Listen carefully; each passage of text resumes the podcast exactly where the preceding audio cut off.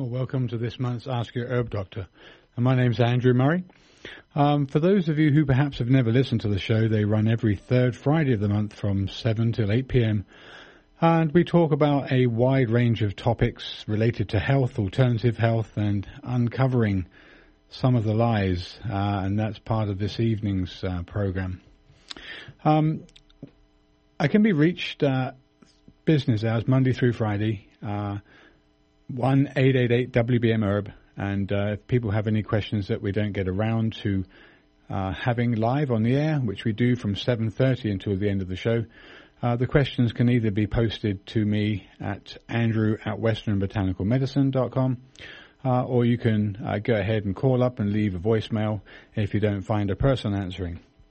So, uh, like I said, it's a live show, and from 7.30 to 8 o'clock, um, we have questions uh, either related to this month's subject of more misconceptions, lies, education, and re-education.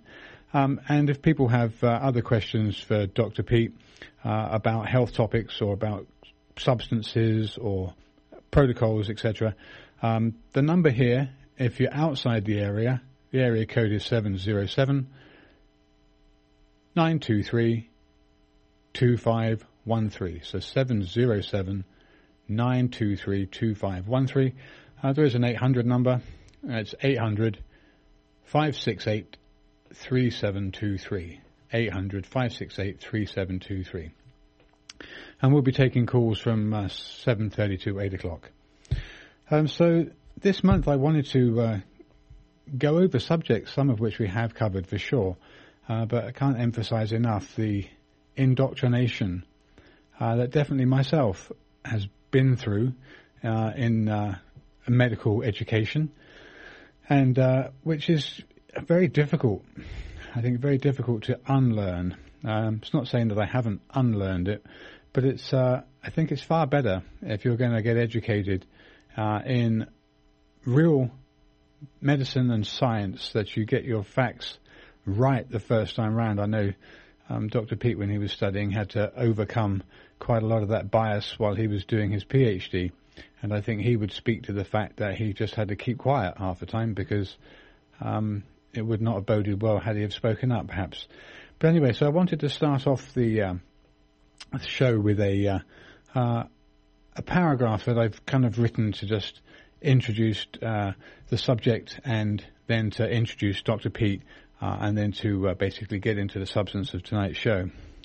Uh, I wanted to say from the very beginning here that there's such a complex web of both ignorance, bias, and deceit woven into medicine and its practice and evaluation, uh, from peer-pressured competitive education through to the brutal and exhausting residencies uh, that are the perfect breeding ground for the lack of a questioning scientific inquiry and acceptance of the status quo. In terms of medical practice that it's no wonder progress has been slow and that the previously rational objective principles which it once stood on has now given way to marketing and designer drugs for ever increasing diagnoses. Couple this with a biological understanding that's no longer holistic, and it's a perfect storm. Advertising and marketing have probably been the most invasive elements of medicine, and monopoly profits foster this arrangement superbly. Over the last ten years, of doing these interviews with Dr. Peat time and time again, what I thought was grounded in science has been far from it. And it's the reality of buyer beware.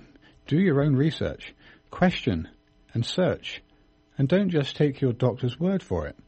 They're under pressure to perform and within the standard medical protocols, not thinking outside the box, as this is a surefire way to lose your license to practice as malpractice. So how did we get to this point, uh, where it was initially first do no harm, and now iatrogenic death or disease is commonplace to the point research is biased. It's funded by powerful interests, it's doing more harm than good, and it's supported by government. So before we take a look at some examples in which stunning misconceptions are rapidly repeated as truth amongst the population, let me introduce Dr. Raymond Peat. Dr. Peat, you there? Yep.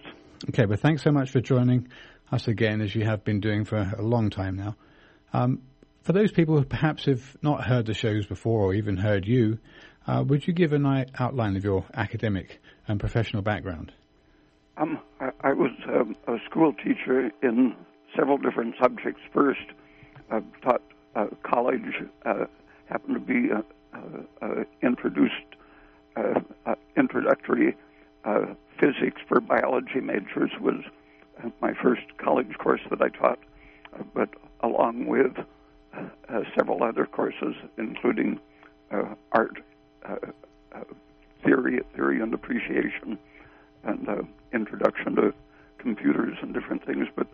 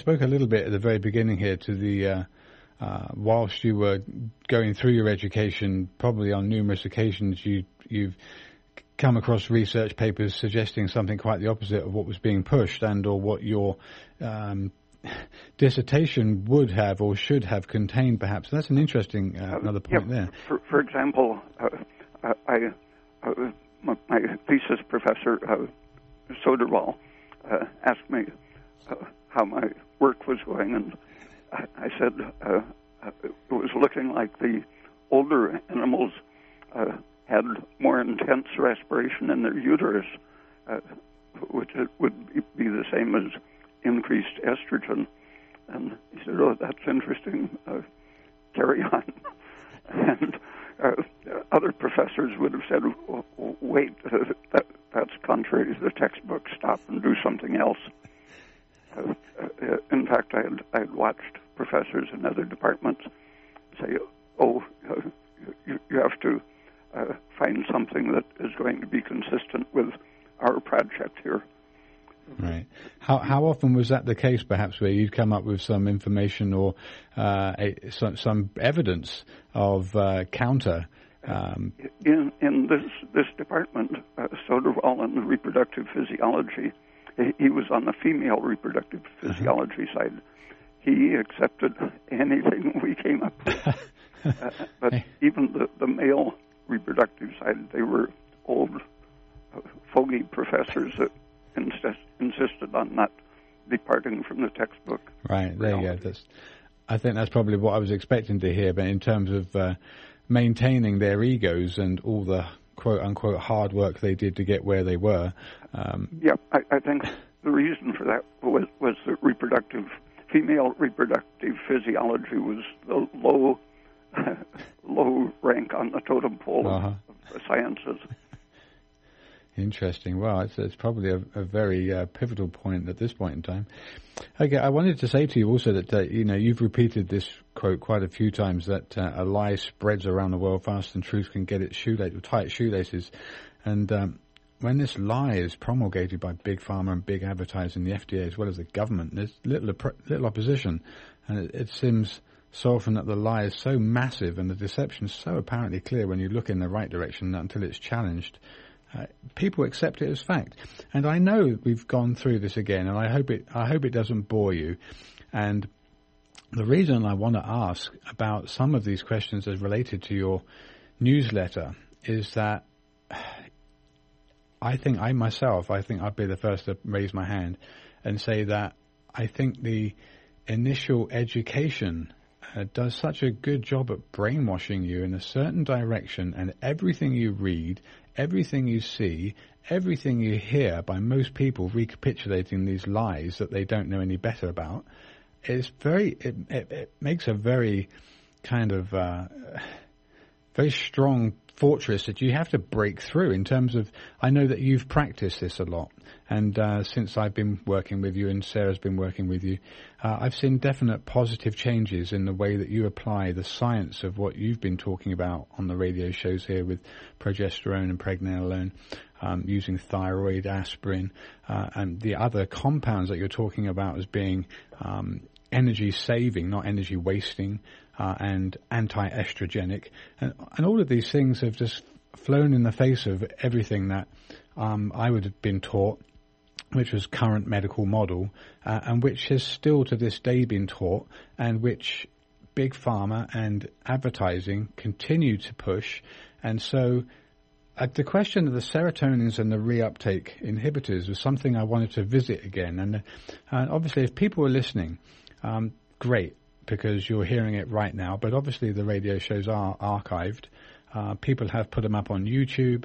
Uh, they're on our website, although I've got a backlog, uh, the best part of a year and a half that I need to uh, put up. But that people need to hear it time and time again because otherwise it's just swept under the carpet. And tomorrow you'll hear how good SSRIs are, or you'll look at the TV. Well, not that we have a TV, but people that are watching TV are seeing these adverts for these drugs, and oh, it's just normal. Oh, you take an SSRI if you're depressed, and so um, I wanted to basically get you to go through uh, serotonin and the selective serotonin reuptake inhibitors to get an idea of this kind of ideology that they're pushing, um, because the fact is it's not the way it is, and so I think people really need to hear this, and this, as well as a few other substances that uh, we'll cover in the show. Just want to make it very clear for people what these things are, and so they get prescribed them. They need to know ahead of time what they're dealing with. Um, so yeah, the archives are there, and I've I've often said these shows will stand as a kind of testimony over time to your work and understanding. So uh, would you please explain what we're told about serotonin first? I mean, how they say, oh, it's the happy hormone, and how they get away with that, um, and how we're told it's useful, um, and then go through the misconceptions of it being a happy drug, and then explain what you know and understand about its activity to make it very clear for people to know what it is they're dealing with. I have looked at that recently on some of the best known medical websites on the internet, and they're still basically saying the same thing. Yeah. Uh, no one has looked at the critical information, uh, in, at least in a very public spot on the internet.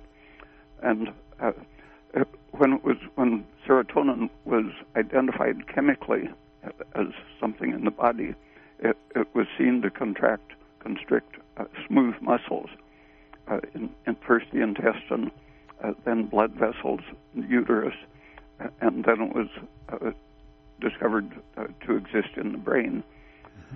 And uh, in the first several years, up into the mid and late 60s, uh, people were still looking at the actual research, and they would look for uh, things that worked with it or antagonized it. Yeah. And they saw that uh, things like the ergot family, LSD, uh-huh. and related things, uh, were able to block it, uh, prevent the actions of constricting muscles in all of the known tissues. But By blocking serotonin, you're saying?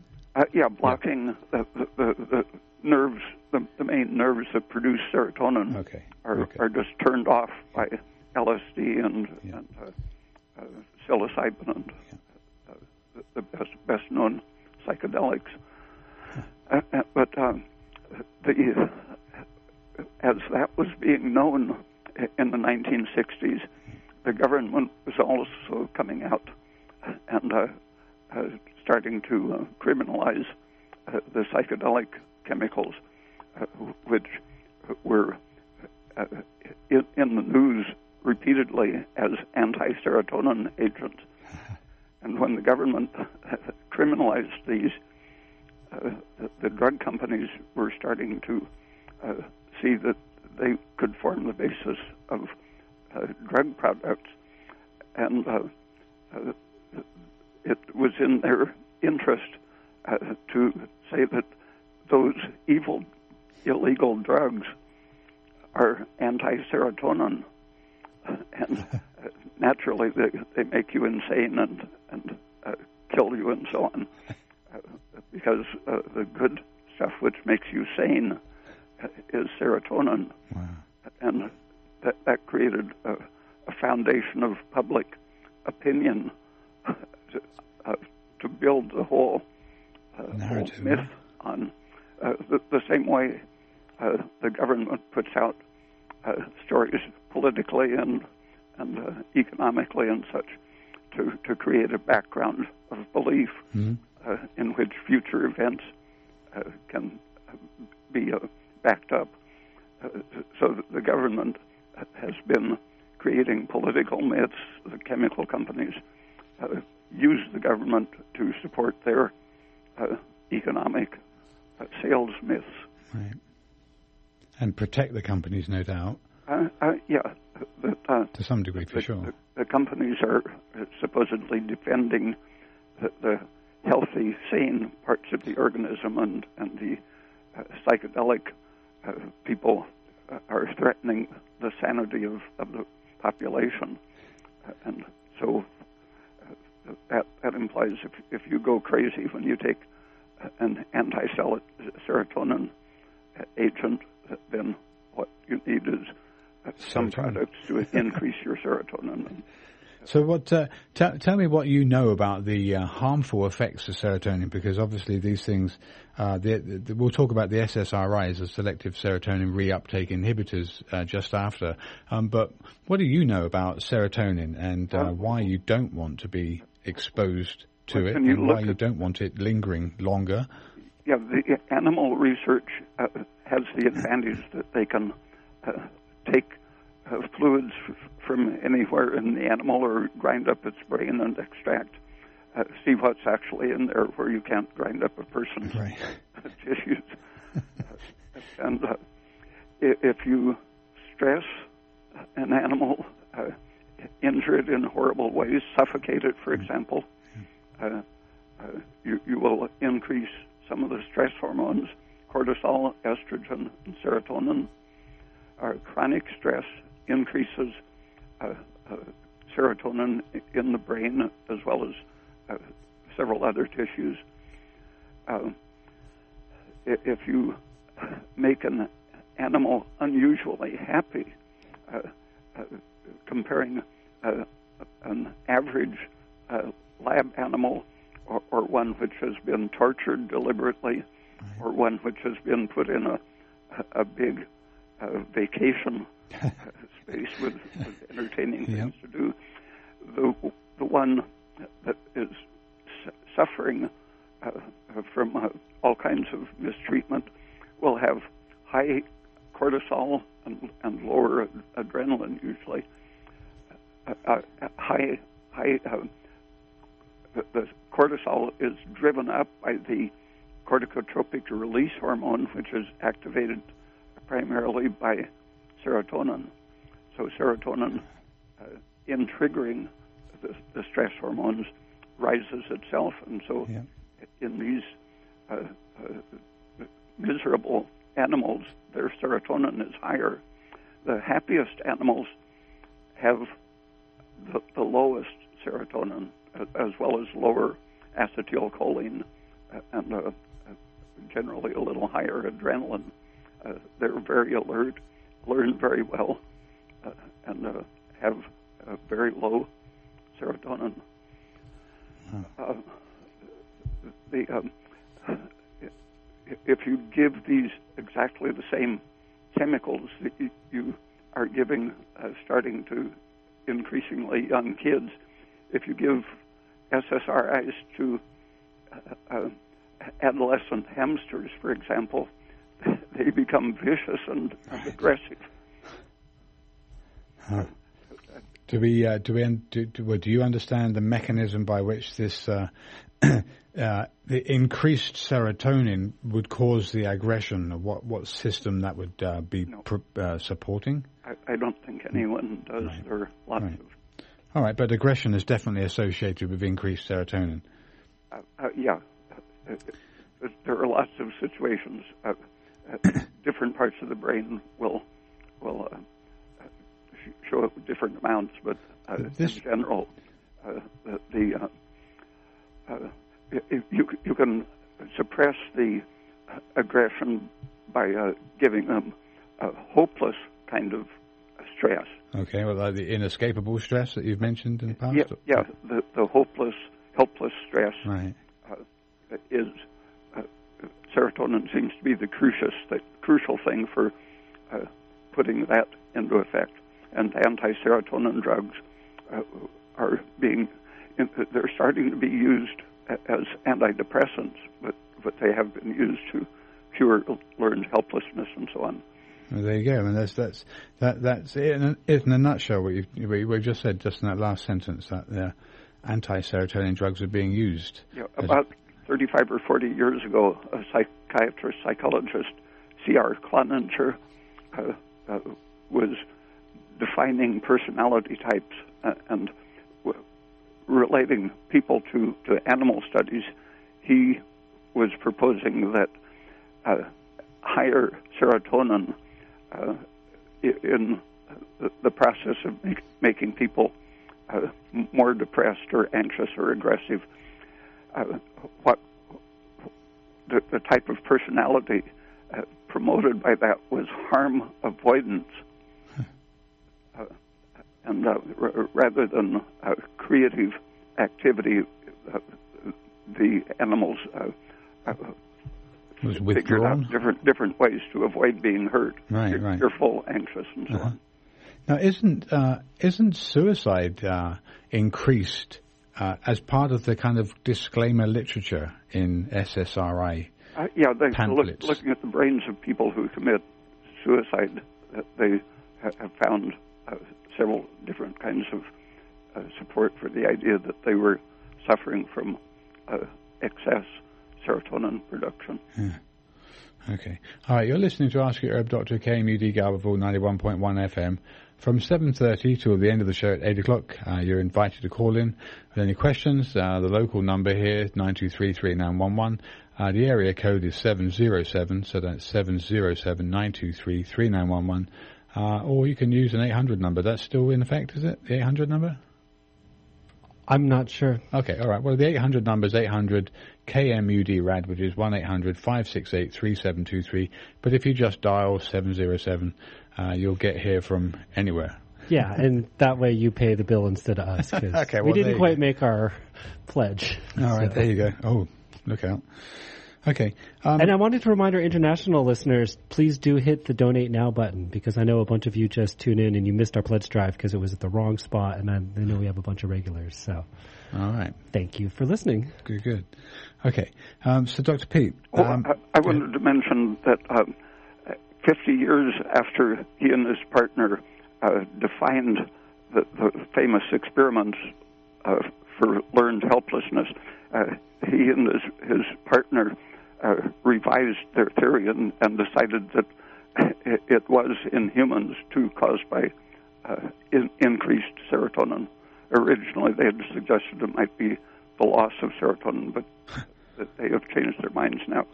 And then, and then again, the kind of uh, other misconception that people have that serotonin and melatonin are just happy chemicals, and that we need more of it. And so, why why is it we're just so brainwashed into into Yeah, especially when the people who really have defined the, the, the context for current discussion have changed their minds. Okay. Okay, so I wanted to talk a, a little bit now about um, mono, monoamine oxidase. And uh, again, this in conjunction with uh, serotonin. Uh, so it's it's a, most people have heard of MAOs and MAOIs, uh, the monoamine oxidase and the monoamine oxidase inhibitors. Uh, again, this has been completely deranged in terms of what's actually happening with it. Um, but monoamine oxidase, and it does actually break down serotonin. That is truthful enough. They haven't, uh, that's, that's, not been altered. Um, and we have these uh, medications, MAOIs, the monoamine oxidase inhibitors, to prevent the breakdown and increase the levels uh, of serotonin available. Um, they're also marketed um, for improving uh, other monoamines like dopamine and norepinephrine, um, saying that these can increase as low levels are implicated in depression. Um, what do you think about low levels of these monoamines, uh, other monoamines like dopamine and nor- norepinephrine in depression? I mean, you've already mentioned the animal experiments with the uh, more attentive uh, uh hamsters or whatever rodent that was that was uh, uh, used. when, when they all come up together, things tend to stay more in balance when you have adrenaline, norepinephrine, dopamine, acetylcholine, all all coming up at the same time. Okay. Now, now wouldn't uh, wouldn't you suggest that um, anti-serotonin drugs would be useful? Uh, uh, they are for, Parkinson's. Uh, being used for uh, uh, all of the things now known to be promoted by serotonin. there, there are anti-serotonin products starting to be studied and recommended against cancer, arthritis, mm-hmm. autoimmune diseases, depression, yep. uh, psychosis. Uh, I wonder how how is it that we go lung disease, especially. Go on. Yeah, so I wonder how it is we go three or four decades under this complete farce, and people suffer and or die, uh, and then four decades later, it's, it's it's just what you've mentioned about a lie getting around the world faster than truth can tie their shoelaces. Because uh, it's only really been in the last couple of years that there's been a pushback against polyunsaturates and actually some studies showing how beneficial saturated fats are. I, and I think there's a historical rule that every stupid medical idea lasts about 50 years. And again, I can't help but thinking it's the it's just the brutal egotistical education that doctors go through and that they come out the other side of it thinking that they just they've got a handle on it and they're not going to listen or or read anything else. And this is what they're going to prescribe because science has got it right and the drugs that they've got in their hands are indicated for the disease and it's standard medical practice. And next. Okay. A local caller got it in five words. How does psilocybin fit in Okay. So, Dr. Peat, you mentioned uh, first off the ergotamines uh, or the LSD, psilocybin, uh, being used as anti-serotonins. So, I think. Uh, uh, yeah, uh, psilocybin, I, I, think, works very similarly to LSD on suppressing the serotonin nerves. some of the others, there is a little overlap with the amphetamine derivatives, and mescaline, I don't know that much about, uh, but uh, it doesn't work exactly on those same nerves. I, I'm pretty sure I read that Colorado or one of those states there had legalized um, psilocybin and um, other hallucinogens as part of part of parcel, a bit like uh, the 215 was here 15, 20 years ago, started as a kind of treatment for various different medical problems that people could get a certificate for. So that's interesting if that's uh, if that comes around because, like you said, all the initial research into uh, LSD and, and psilocybin was probably going in a pretty good direction until it was scuppered by the uh, serotonin industry. Yeah, they were they were seeing good results in treating alcoholism and uh, depression and uh, a lot of psychiatric things. Yeah. Um, when do you think serotonin would be useful? I mean, because I know we produce it ourselves, so it's got to have some uh, some activity that you could quote unquote call useful. But is there any instances where you think serotonin is useful?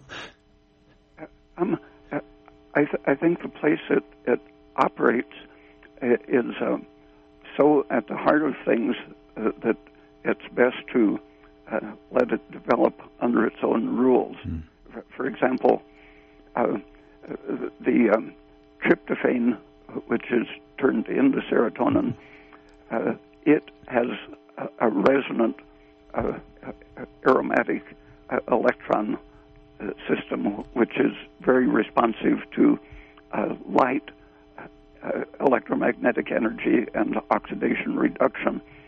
And it, this is in practically all proteins, this amino acid. And so those proteins intrinsically have their electronic uniqueness, which makes them uh, responsive to, to the uh, uh, interaction with, with other molecules. It lets the whole molecule uh, have the possibility of uh, resonantly interacting with its environment. Uh, so it's sort of like the, the nerve center of each protein molecule. and the um, structure of most cells, every, every cell in, in some condition, uh, is built uh, on and uh, uses to move uh, the uh, uh, micro trabecular micro architecture of the cell, a framework of filaments and tubes that give the cell cell stiffness and movement, and these are increasingly being thought to be uh, electronically uh, or oxid uh, reductively uh, interactive uh, with mobile electrons, uh, giving the tube a special function in the structure, not just stiffness, but also electronic okay. interactions across the whole cell simultaneously. So again, it's, it's like uh, the nerve system in a protein is tryptophan. Nerve system in the cell is the microtubules containing these proteins, okay. and serotonin acts on these uh, uh, responsive uh, proteins and microtubules and other systems in the cell uh, with a special interaction. So serotonin can uh, stop the polymerization of uh, of the microstructure of a cell can interrupt it so that it can uh, uh, start de-differentiating uh, and getting ready to divide. Uh, and when uh, something is is so basic to the, to the existence of a cell, I, I think it's the, the worst thing you can do to try to intervene by giving a pill right. to someone. Yeah it's like uh, uh, trying, if you have an electric motor, uh, trying to pour uh, uh, tar into it for fuel or, or gasoline. Yeah, or giving it lightning to try and make it work when all it needs is a a 120 volt system. Yeah. All right. Well, listen, we do actually have uh, a bunch of callers lined up, so let's start taking these callers and see where they go. So, caller, you're on the air. Uh, what's your question and where are you from? I'm from New York. Can you guys hear me? I say that again. Yeah, I lost the first part of that. Uh, I'm from New York. New York. Okay. Yeah, welcome to the show. What's your question? Uh, yes. Uh, so this is uh, for Peat. Uh, basically, you know, I was physically active until 50. When uh, at that point, I got a swelling on my ankle, and the doctor diagnosed with uh, rheumatoid arthritis. Yeah. Uh, then, I, then I, when I read more about that in the internet, um, uh, you know, there, it, look, it looks like hundreds of conditions have this, uh, you know, they are called RA. And, uh, and then they seem to treat everybody pretty much with the steroids. So, is I mean, whether it's a severe case or a, a simple case, um, they, it, looks like they, they have the same kind of treatment. Uh, although mine, you know, I don't feel that crazy, but, but uh, uh, you know, the doctor diagnosed RA. Uh, does Dr. Peat have any um, idea on that, suggestions? Dr. Peat, did you? I've got a lot of feedback on my end here, and I couldn't really make out a lot of what he was saying. Did you I, catch I that? Couldn't, I couldn't either. No. rheumatoid arthritis is what I had heard. Yeah, I heard that. But what ankle. was? Uh, yeah, but was he was he looking for your approach to rheumatoid arthritis, caller? Was that what you wanted? Oh, uh, no, no. So I'm just saying uh, mine seems to me, uh, the, based on the pain and, and, and, and things like that, is so less severe compared to some other real uh, you know, RA symptoms. And uh, but still, the doctors say that you know the, the treatment is pretty much same with the steroids and things like that. Okay. So it, it's like hundreds of conditions of RA. They say, you know, it's just uh, so I. Uh, so how are they able to first of all, you know, diagnose anything as an RA and then you give the same kind of medications, whether severe, less severe, or uh, um, simple cases. So this Like is about the differential diagnosis for rheumatoid, or Or I think that he thinks he has a very mild uh, case of the rheumatoid and doesn't want to do the, the really Right, intense intervention. So, Dr. Peat, what, what uh, I, know, I know you've got a different uh, idea uh, and uh, intuition about rheumatoid. Not intuition; it's based in science. But it's uh, how would you approach rheumatoid arthritis? Um, I, I've seen several people. Uh, seems like every couple of years I, I run across one, and uh, uh, their doctors uh, have all told them that they're incurable and and to stop thinking about it. Apparently, uh, they don't want to. Uh, at, first, they don't want to uh, uh, hear criticism. Uh, doctors uh, sometimes are telling them uh, to take estrogen, even. Uh, but uh, always uh, uh, glucocorticoid is, is part of the treatment. But uh, uh, I think if, you find out what's causing it, uh, uh, sometimes you, you just discover that uh, the easiest thing is to uh, realize that maybe you didn't have uh, that diagnosis in the first place. Uh, the foods that, that you're eating or, or supplements you're taking, or, or especially if you're taking uh, a serotonin or an estrogen drug, uh, those are enough to bring it on.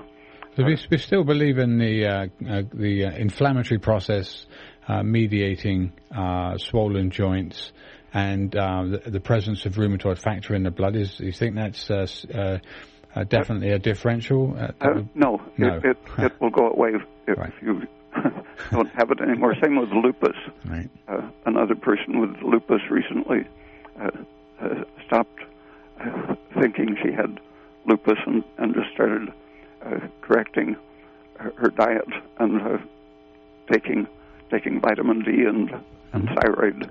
I, I, and if the uh, caller was asking for this, I, I know that in terms of uh, uh, traditional uh, herbal medicine for the treatment of rheumatoid, uh, excretion is definitely uh, a system to be supported and strengthened, uh, as is uh, things that support the liver because of the excretion. Um, so basic, uh, basic things like uh, celery seed and devil's claw have totally been used um, as anti-inflammatories, I think mainly, uh, and then any of the kind of uh, uh, waste clearing products like uh, burdock or yellow dock to aid in either bile production and metabolism as well as to improve a laxative effect.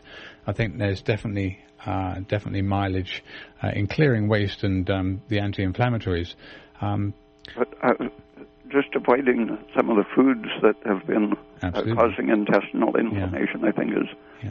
is the first thing to, to look look through your diet and see uh, what things might be hard to digest or might be uh, leaving something inflammatory, and uh, using a, a regular fibrous food in the diet uh, sometimes is enough to uh, tremendously reduce inflama- in- inflammation. There you go, yeah, because you're uh, uh, a complete proponent of bowels being the seat of your health, and so uh, improving your intestinal health would decrease endotoxin, etc. Okay, so let's take the uh, next call to make sure we get through these two before we carry on with tonight's discussion. Caller, you're on the air, and where are you from? Hopefully, there's no feedback. Hi, I'm from the San Francisco Bay Area. Oh, hi. What's your question? My dad recently had a health scare where he was on vacation at high altitude and he experienced shortness of breath, excessive coughing, blood in his phlegm, and feeling tired. In a hospital, a doctor at the hospital took his blood work and diagnosed him as having a heart attack. And after more blood work, like a day later, a CT scan and further assessment, they said he just had pneumonia and they um, said it was not a heart attack. But I wish we could have avoided the harmful effects of the CT scan and just got the diagnosis of pneumonia first. So my question is, how can you diagnose cardiovascular disease in a safe way without resorting to a CT scan or angiogram? Basically, what's the ideal way to diagnose cardiovascular disease? Yeah, Dr. Peat. I, I think the first thing a person notices is that they're they're having trouble uh, doing their usual uh, energetic activities. Uh, there's something going wrong with their circulatory system. And then uh, would you would you be thinking uh, along the lines? I mean, the typical model would be uh, stress-induced pain, exercise-induced pain, um, for angina for sure, and in terms of uh, functional, stable or unstable angina. Um, yeah, I find that kind of uh, strange that they uh, would put down to um, the event as a heart attack, there, there, are certain enzymes that are leaked by cardiac muscle in response to uh, that ischemia that's uh, the result of heart attack. So, what they, how reliable do you think those enzymes are as a marker? Somewhat, but uh, I, I, wouldn't trust them in myself. okay. Uh, the uh, there, there, are a couple types of enzyme. One is a particular heart protein. Right. Uh, you can trust that but uh, just stress and exertion, uh, uh, the, the, same way that you can uh, damage a muscle uh, by uh, uh, running uh, too too far or too fast uphill or such, overexertion, and, and, so if your energy supply is low, if you're hypoglycemic and running on on fat and uh, stored energy. Uh, exertion uh, can uh, damage uh, any muscle, including your heart muscle, just by extreme overexertion. So, if, if it's just somewhat borderline evidence of a heart attack, you wouldn't necessarily do anything more than take good care of yourself. And I know I, I, want to ask you this question for myself. I'm just uh, uh, curious as to your uh, response. But uh, one of the first things that they'll want to do, I imagine, uh, you know, I'm not a medical doctor, but I imagine they'll want to do um, a uh, examination of the vasculature of the heart and inject dyes and have you give you an angiogram and. what do you what do you think about the components of the dye and or any uh, risk associated with angiograms? If you're not sure that your heart has been slightly injured just because uh, you have a, slightly uh, different feeling, when you get a, chemical injected into your heart, and then, uh, especially if you exercise with that chemical in your heart, the chemical itself is going to irritate things and, cause some damage. So it, it isn't uh, an entirely uh, free and safe thing to do. you have to r- really suspect that there's something to look for, and then what are you going to do if you find it? Right, right. Because I, I mean, stents or bypass artery grafting is uh, the current.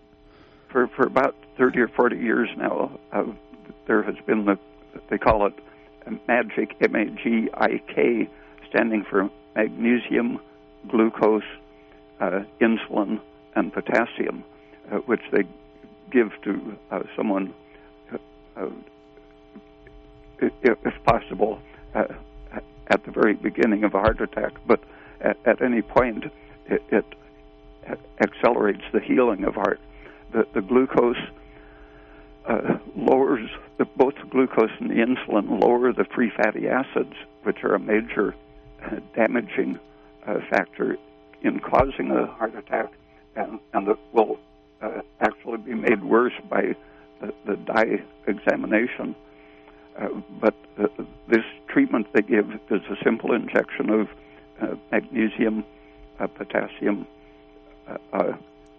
glucose, and insulin. yeah, yeah. In, insulin. Yeah. Interesting. the, the, the glucose uh, it itself helps helps to uh, reduce the stress. The insulin yeah. helps to lower the fatty acids and let the heart use the glucose, uh, and uh, both of those help the, the, cells to take up the potassium and magnesium they need to restore their energy. Uh, and a small amount of, of um, orange juice or, or sugar uh, with the, the, active T3 hormone has been used the same way.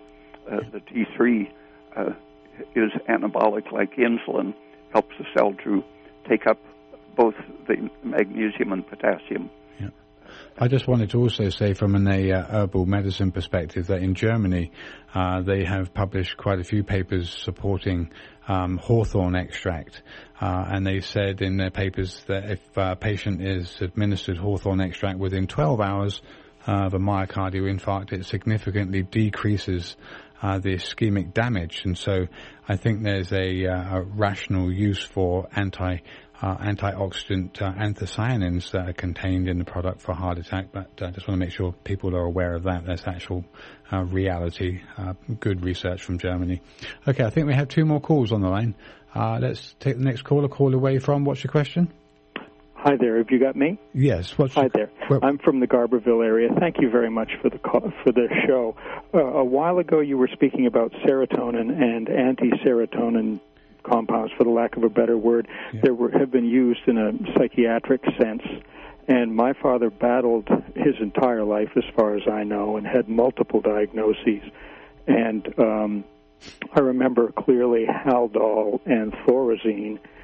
and I may be just asking inappropriately, but were, tho- uh, were was the action of those antipsychotics similar to uh, the uh, uh, antidepressant uh, action that you were speaking of, was there uh, uh, uh, an yes, improper use of these compounds 30, 40 years ago? Thank you very much. Yeah, one one second. Yes. Thorazine and Haldol. I remember Haldol as okay. being an antipsychotic. I was, you know. Yeah a teenager and sure. was helping him, so I may not have mis- uh, yeah. remembered the name correctly. Do, do you, Dr. Peat, do you uh, have much to um, say about Thorazine and or Haldol? I've not heard of Haldol, heard of Thorazine, but um, I, I uh, have the impression that uh, that uh, uh Haldol uh, was a, a, a, danger to to that system, but I, am not sure about Thorazine. I, I, think the main problem with that was that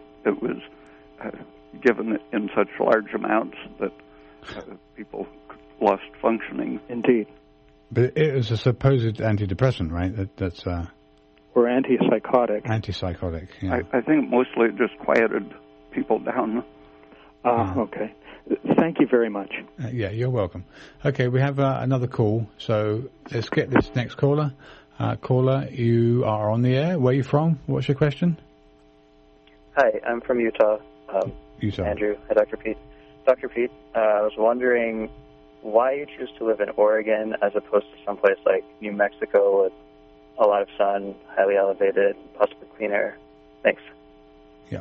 Oh, uh, definitely not for health, but uh, it was the location of, of the University of Oregon Library. Uh, I lived, lived close enough to it that I could walk to the library regularly. And uh, uh, in, in Los Angeles, for example, uh, there was no way to get to a big library simply there we go. Okay. Pretty okay. Thank you. Simple answer. I know. Uh, I know you've been asked that before for sure. I've even thought it myself and asked you. okay. All right. So the number here, if you're in the area or out of the area or anywhere else, uh, seven zero seven nine two three three nine one one. Uh, and then from now until uh, about five to the hour here, the next five minutes, you're invited to call in with any questions related or unrelated to this week's discussion of what we're told is the truth, but actually what the science uh, shows us. I was going to uh, actually ask you about um, the next thing that is a mistaken belief. Oh, and there goes the light. So rather than me, let's get the next question in. Uh, caller, you're on the air. Uh, there's one more coming in. Okay, caller, you're on the air. Uh, where are you from? What's your question? Uh, my question is, I'm from Arcata, okay. and my question is, is um, maybe a little pep talk on skillful skillful eating for uh, diabetics.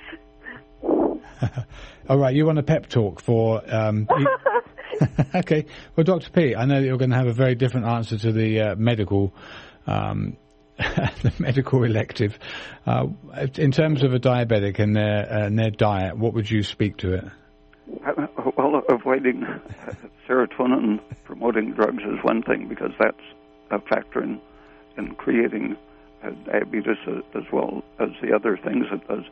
Uh, but uh, my experience with diabetes started with my father having a diagnosis of extreme diabetes of the classical kind, in which he had lost about 50 pounds of weight and wasn't very big to start with. Uh, and uh, uh, by looking at the old literature, medical literature from the beginning of the century, uh, that they found that uh, uh, eating certain foods, in his case, it was primarily brewer's yeast, uh, but uh, he totally cured himself, lived uh, about 35 years af- after that. and I, that got me interested, and I read that in the 19th century, England and France, there were two doctors who absolutely cured uh, the, the, mortally sick, uh, very, very profoundly diabetic people by letting them. At first, they thought they were just going to uh, let them die happy by not uh, starving them for sweets, but they let them eat as much sugar as they wanted. And that happened to be almost a pound of sugar a day. Uh, and instead of dying uh, uh, over a period of several days, uh, the uh, conversion of protein to sugar decreased and finally stopped, and they recovered. And stopped wasting. Uh, yeah, uh, and uh, what they had done was broken the pattern of stress uh, simply by uh, letting them follow their their appetites, and uh, uh, that led uh, to investigating what actually is the cause of diabetes, not eating sugar for sure. sugar, the, the beta cells that make insulin are always regenerating, and sugar promotes that regeneration and supports it. If you don't have sugar, uh, they they can be created as di- uh, insulin producing cells, but then die. And it's the free fatty acids right which are killing the beta cells constantly. Right, because if you don't have enough sugar, you break your muscle tissue down, you generate free fatty acids in an attempt yeah. to raise glucose. Uh, so uh, there is animal research that uh, really pretty well explains it, but doctors don't want to listen to that. Well, there's the, there's the whole uh, medical malpractice thing that they are under because they're not following standard medical procedure because that's not uh, that's not, not the way forward for them. Okay, well, let's take this next caller because we do have one more caller on there. Let's get this uh, question. Where are you from, caller? What's your question? Hi, I'm from Texas, and my question is: Besides altitude, is there any is there any other characteristic that affects thyroid function? So, for uh, I actually heard population density is associated with serotonin levels like that. Is there any other characteristic of a location that affects thyroid? Dr. Peat, did you get that? Uh, not, not, all of it, but um, living situation, how it affects thyroid. Uh, also, what was, the what was the first thing you said, caller? So, uh, I know altitude for yeah. a location affects thyroid function. Right. Is there anything else, uh, any other characteristics Positively. of locations, like total rainfall or, or just some other metric right, that right. is related to thyroid function? Yeah. Is there, is there anything that you know uh, that positively stimulates thyroid function, uh, maybe the sunlight, or we've mentioned altitude or CO2 uh, in, ter- in, certain geographical lo- locations that would be positively beneficial uh, or um, improving thyroid function? Well, avoiding uh, very long winters right. is important because of the stress uh, of the long nights. But uh, I, I think altitude is very important because the high oxygen pressure at sea level uh, is constantly creating stress in itself. Uh, uh, uh, uh random tendency to um, oxidize fats spontaneously, which uh, disappears uh, at, at a higher altitude when you find the right altitude for your particular adaptation. Uh, then you're able to uh, retain uh, the right amount of carbon dioxide so that oxidative processes run more smoothly without stress. Okay. Well, listen, we've actually, uh, thank you for that, Dr. P. We've only got a few minutes here to the top of the hour, and uh, the engineer says that there's an easy question here that was called in, so let's just get this one. Uh, and it's five words. Does acetaminophen impact steroid production? Uh, it definitely impacts the liver, but does acetaminophen impact steroid function? Uh, nothing that occurs to me right now, yeah. but, but through damage to your liver, it Undoubtedly yeah. will. Undoubtedly, yeah. Okay. Uh, well, thank you very much again, Dr. Peat, for giving your time. And uh, I'll spend the next couple of minutes letting people know how they can reach you and or read about your work. Okay. Okay, thank, thank you. you. Mm-hmm.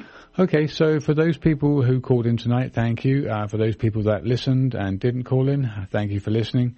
Uh, the shows are archived uh, on KMUD's website. So if you go to uh, the audio archives, uh, you can look at Friday Night Talk Every third Friday of the month from 7 till 8 p.m. is the show that we're on, although they only keep the archives for two months, I think, or 90 days. Uh, they used to keep it for a long, long time, but they only keep it for three months. Um, anyway, so a lot of the uh, radio shows that we've done with Dr. Peat over the last 10 years uh, on our website, which is www.westernbotanicalmedicine.com. On the resources tab in the right top corner, uh, drop that down. Uh, all of the shows that we've done up until 2017, at the end of 2017 are there. I've got 18s and 19s to go up. Just um, haven't done it at this point in time. Uh, and there's a lot of the radio shows have been put on YouTube. Um, so there's a resource out there, and Dr. Peat, who's the creator of all of the content, folks, and uh, there's a, another moot point here in terms of copyright uh, and it being put up on YouTube without our permission. Um, the actual information is Dr. Peat's own original work, so he has uh, copyright on that work.